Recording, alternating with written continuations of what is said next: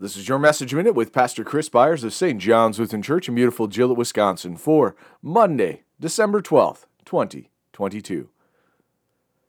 But you, beloved, building yourselves up in your most holy faith and praying in the Holy Spirit, keep yourselves in the love of God, waiting for the mercy of our Lord Jesus Christ that leads to eternal life.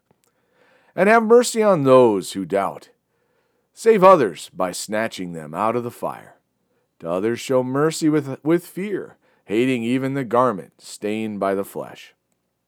Jude, verses 20 through 23. Jude is a is such a brief letter, but it gives us great warnings of things that were happening in the early church and still occur to this day. He offers us encouragement with the warnings to stand fast in the faith. It's to be expected that there will be those that wish to stir up struggle and strife within the church. This is nothing abnormal. It's a sign of the great work we are called to do as we stand against the ways of the world and point our lives toward God.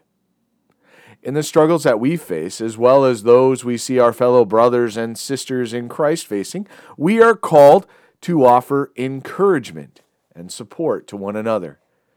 It's important that we seek not to fall into the practices of the world, but to be different in our living and in our witness.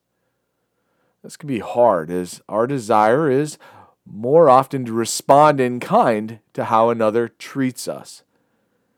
Anger is not meant to rule over our lives, and self pity is never helpful.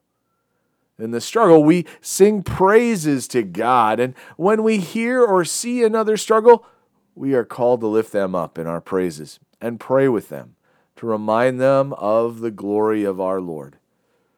The desire is to dispel any doubts and show them the light of Christ.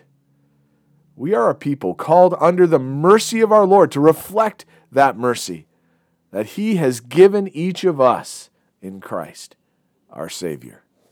Let us pray.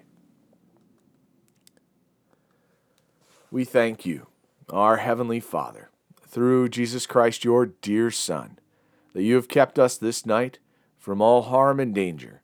And we ask you to protect us this day also from sin and every evil, that in all we do today we may please you. For into your hands we commend ourselves, our bodies and souls, and all that is ours.